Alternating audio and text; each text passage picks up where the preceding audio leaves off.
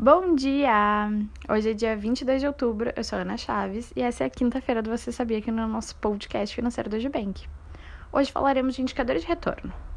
Sabia que todos os nossos principais indicadores tiveram crescimento se comparados a 2019? Quando a gente olha o NIM, ou NIM, o Net Interest Margin, de setembro, último mês fechado disponível, crescemos mais de 5% olhando o mesmo período de 19 Sendo que no ano passado nós não tínhamos tido a restrição de produção de 13º que a gente teve nesse ano. E esse mesmo indicador, olhando os nove meses acumulados, cresceu 15% esse ano. Falando de ROI, o Return on Average Equity, na visão de setembro de 2020 sobre setembro de 2019, crescemos 75%, saindo de 1,4% e chegando em 2,5%. E o ROA, o nosso retorno sobre ativo médio? Sabia que crescemos 100% se olharmos o year to date de 2020 contra 2019?